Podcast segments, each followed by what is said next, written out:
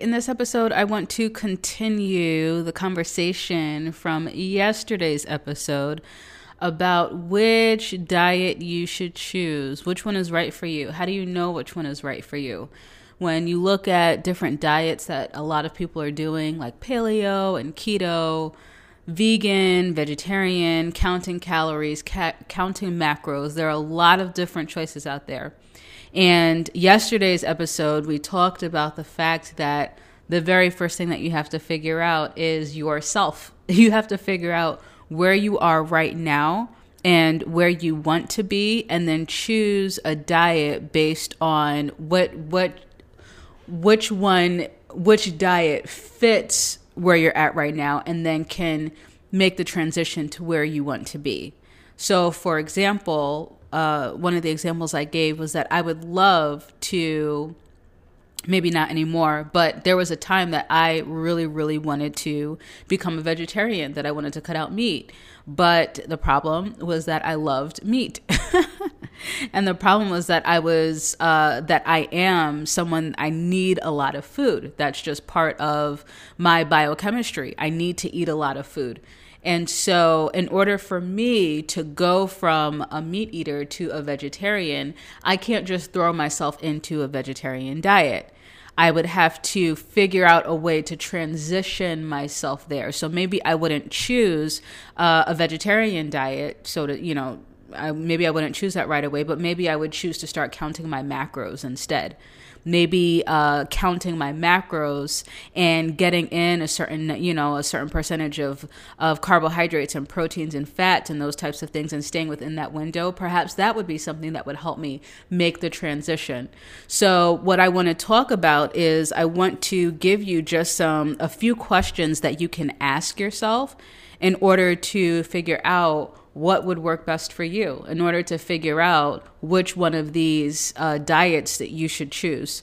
And uh, and and this will be uh, precipitated on the fact that you already know that you've already done your research. So I'm not going to talk about what each of these diets entails. I, I want you to do that research, uh, and I want you to figure that out. I want you to look at the pros and cons and look at people's experiences, do your homework, and then come back and ask yourself these particular questions to know which one you should go for, which one you should choose. So that's what this episode is going to be about. But before I dive in, in case this is your first time listening, my name is Lene Urban. I'm a nutrition and lifestyle coach, and I'm all about a very practical, gentle, effortless approach to weight loss when uh, as a society when we think about weight loss we think about diet and exercise but my own journey taught me that diet and exercise are only 50% of the formula that can get you to sustainable weight loss you will hear me frequently talk about weight loss but when I, when Lene Urban talks about weight loss, I'm talking about the kind of weight loss that uh, you experience and the weight does not come back. 95% of people who lose weight eventually gain it back within two years. So when I say weight loss, when I talk about weight loss, I'm talking about the kind of weight loss that will never, ever come back. And rest based weight loss is the approach that I took in order to lose about 33 pounds and 12% of my body fat four years ago. And that has kept me from gaining it back for the past four years. This rest based weight loss is not a diet, it's not a weight loss regimen, it's not a program. It is a very individual. It's looking at yourself as an individual, figuring out who you are, and figuring out what you'll be able to sustain. Not necessarily following something so black and white, but knowing where to add in the gray so that you can stay on that plan all the way until you reach your goals. If you have any questions specifically about you, because weight loss is so individual. If you have any questions about you, your journey, what will work for you, and how that all fits into what I talk about here in terms of rest-based weight loss, then I want you to go to operationfixmylife.com slash question and answer. Submit that question or comment to me, and I'll come on live. I'll talk about it. I'll address it for everyone. And, uh, and that's what I want to do, especially because for the next 365 days, I'm going to be coming here every single day. Uh, and for those of you that can't watch live, the uh I'm I record these episodes at the same time. I record them for my podcast, Rest Based Weight Loss. And you can go to anchor.fm to catch up on any episodes that you've missed. All right. So let's talk about which diet works for you, which one you should choose, and the questions that you have to ask yourself in order to figure out which one, which diet works for you. I'll only give you a few questions, and then um, you, we can start there. And then uh, I'll I'll come live again. I mean, I'm coming on here every day, so I can give you guys just some more tips and tricks and more questions to ask yourself for which one you should choose. But the the major questions are number one. This is the most important question. Do you have a sweet tooth? Do you love sugar? Do you love desserts? Do you love chocolate? Do you love cookies? Do you are do you have a sweet tooth? Have you ever tried to give up sweets and then found yourself just gorging and binging yourself on sweets? That question and or do you need caffeine? Do you need caffeine in order to survive? Do you need caffeine to wake you up in the mornings to get you focused and and you know and ready to go? Um, that question can be tied together and it can be either or or it can also be both. So if you are someone that needs sugar and you need caffeine you need those things then i want to tell you that whatever diet you choose should not be a diet that is low in carbs and low in starch and low in sugar. So low carb low starch low sugar that is not a diet that you would want to start and jump on without making some sort of accommodation some some accommodations for yourself. So that's the first question. Do you have a sweet tooth? That's the first question you have to ask yourself. The second question is do you have a salty savory tooth? Like if i gave you a plate of sugar cookies or a bag of chips would you knock the sugar cookies out of my hand and grab the chips right away? So that's the second question you have to ask yourself. Do you have more of a salty carb tooth? You can you can like maybe there are a couple desserts that you really like, like more of the chocolate variety, but you actually really enjoy potato chips and french fries, you know, those salty carbs. If so, then you're actually in a better position than the sweet tooth. than people with the with the sweet tooth are, you're actually in a better position and you actually have probably a wider variety of diets to be able to choose from because all you have to do is take any of these diets that I listed in the description, take any of them and just make sure that all of your meals have a lot of flavor. Make sure that all of your meals have enough salt, have enough pepper, have enough seasoning, is not bland, not boring, and you'll you'll be able to pretty much stick to eh, like anything Okay, so if you have a salty tooth, rejoice. Your road down the diet, uh, your path down the diet road won't be as uh, difficult as, as, as someone with a sweet tooth. Okay, so that's the second question you have to ask yourself. First question: Do you have a sweet tooth? Second question: Do you have a salty tooth? Here's the third question: Do you just do you eat large portions of food? So when you go and to make your plate, are the portion sizes that you like do you go back for seconds? Do you go back for thirds? Frequently. Do you find yourself when you sit down or you order you know you go to a restaurant and you order something from a restaurant are you someone that can pretty much finish everything on your plate? Or do you find yourself like taking half or more of the food of the leftovers home for leftovers? If you can go to if you go to a restaurant and you're served a big portion of food and you can finish everything on your plate or if you're someone when you cook at home or you eat at home, do you typically go back for seconds? Even if you're feeling like, man, I feel good, I've had enough, but that food was really good, I'm going back, I'm going back for more. Are you someone that likes to eat large portions, large portion sizes of food? If so, then uh, counting calories is not for you. Okay? Don't even do it. If you are someone that likes to eat a lot of food, and you cannot get up from a table, you cannot get up from a plate until you feel like you are stuffed, don't count calories. Don't do it. Don't download the calorie, don't even bother. Don't download the calorie counting app. Don't. Uh, I am someone who is genetically predisposed to eating a lot of food. And that is partial it's partially like genetic it's partially behavioral. But when i was younger i had a really fast metabolism. And so not only could i eat a lot of food in one sitting but i also was i was i was hungry 2 hours later and I was ready to eat again two hours later. So, all of the diets that I tried when I started trying to lose weight, they all involved counting calories. They all involved staying within a certain calorie window. And I failed every time. If I stayed within that calorie window, I was starving and I was like a, a uh, obsessing over eating, obsessing over food it wouldn't take it would only be about 72 three to four days 72 hours or so before uh, i would blow my calories and and that would be out the door. So for someone like me what probably would have worked better uh, would probably have been counting my macros. That probably would have worked better? Maybe. I'm not sure.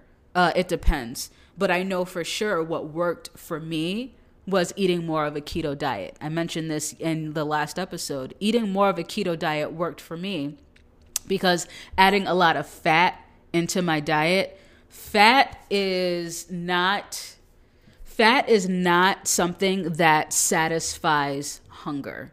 Okay? Protein and carbohydrates satisfy hunger. Protein, fiber, and carbohydrates. So that's why when people are hungry, they typically either gravitate toward like a really carb and starch heavy meal or they gravitate toward like the meat and potatoes, you know, kind of meal because that's like nice and dense, it's nice and heavy. So protein, carbohydrates and fiber. Fiber is like, you know, fiber either fibrous vegetables or fiber like starchy fibers, you know. Though that satisfies hunger. Fat doesn't satisfy hunger fat actually uh, creates satiation. The difference between satisfaction, which is like you're not hungry anymore, versus satiation. Satiation is that like unspoken feeling that you have when you get up from a plate and it like hits the spot. Do you know what I mean? Do you know like if you have a whole entire plate of food and you eat the whole thing and it's a lot of food, you eat the whole thing and then you feel like that didn't hit the spot. I feel like there's some, I need some dessert or I need something. You know, I need a drink or something like that. That's that's what satiation is. So fat is one of those things that provides satiation. Fat, good fats, healthy fats, fat in general hits the spot. So that's why a lot of people when they're hungry, and they have not separated their feelings of hunger from feelings of I need something to hit the spot as well. A lot of people go for both at the same time. So those meals are typically very uh, starch, carbohydrate, and protein and fat heavy. Anything fried. Anything fried. Fried chicken, fried fish, french fries, uh, anything fried that's that typically has the protein and the carbohydrates to satisfy hunger and the fat because it's fried in oil to to give that satiation. So for me, the reason why eating more of a keto diet worked for me was because not only did I have to walk away from my meals feeling full, but I also had to walk away feeling satiated like that meal hit the spot. And so that meant that I could essentially only eat really like proteins, vegetables, but as long I could eat proteins and vegetables and I would always want like some carbs or something afterwards. But if I added any fat on top of it, if I added any fat with that meal, whether or not the the meat and the vegetables were cooked in like coconut oil or uh, olive oil or if I added like avocado to my meal, avocado to my salad, or like avocado to my tuna, avocado to my my omelet, that was like, oh my gosh. Not only would I be full from the protein, but I would also be satiated from the fat. So if you're someone that needs to eat a lot of food, counting calories, perhaps maybe counting macros, may it's that probably won't be for you becoming a vegetarian, becoming a vegan, unless you're able to eat a lot of vegetables every one and a half to two hours, that probably won't work for you either. Okay? So that's that question. Do you require a lot of food when you eat? So, what was question number one? Do you have a sweet tooth? Question number two Do you have a salty tooth, like a savory tooth? Question number three Do you need a lot of food? Do you need a lot of food? And then the last question is Are you someone um, that struggles, or do you find yourself craving foods when you become emotional? Are you someone, if you are feeling kind of down, if you're feeling kind of sad, if you're feeling stressed out, are you someone that uh, finds yourself like running to, to, to, to foods, no matter what kind of food it is. It could be sweets, it could be salty, you know, salty chips and, and those things. It could just be, it could be whatever. Are you an emotional eater? Are, are your emotions directly tied to your cravings? Do you have behavioral cravings? Like when you sit down to watch TV, does it not feel right for you to be able to watch TV without like snacking on something? That's the last question that you have to ask yourself. If so, then this question is this question's a little bit different and a little more complex because this this particular uh, question is not so much about which diet you should choose, but it's more so about the fact that you actually, no matter what diet you, you choose, it, it's not going to work for you you will always go back to the emotional eating. You'll always go back to the snacking. You'll never stop going back to that behavioral craving unless you change your lifestyle, unless you start implementing some more self care, rest and relaxation techniques to start buffering and uh, start breaking that tie from your emotional eating or your behavioral eating and your behavioral cravings. That is probably that's very difficult because that is like those are circumstances, those are habits that you've built up probably over the span of years, years, maybe a lifetime. You've built up that habit. And so that means that that habit is going to take years to break. And a lot of people, I work with a lot of emotional eaters and a lot of them will be on plan. They'll find their their, you know, diet plan, their exercise plan, they'll jump on board, everything will be okay. But then after work, at nighttime, after the dishes all, are all done, they'll find themselves sitting on the couch and like snacking on chips because it's a it's a behavior. It's a behavior that they are so used to so used to doing. And these people, emotional eaters or people with behavioral cravings, they have the most difficult time with consistency. They have the most difficult time with patience. They have the most difficult time just sticking to, just staying on track and not giving up because they can't understand why they can get to the end of the day, have all the food they could ever need, be satiated and satisfied not need anything, but then still be craving.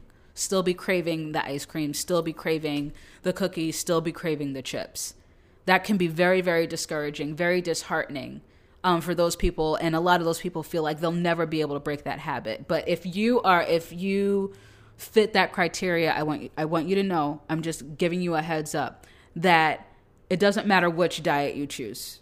I mean, maybe, you know, depending on some of the first questions I asked but for you specifically, you won't be able to achieve your goal and you won't be able to sustain any results that you that you get until you work on severing that emotional behavior and attachment to food.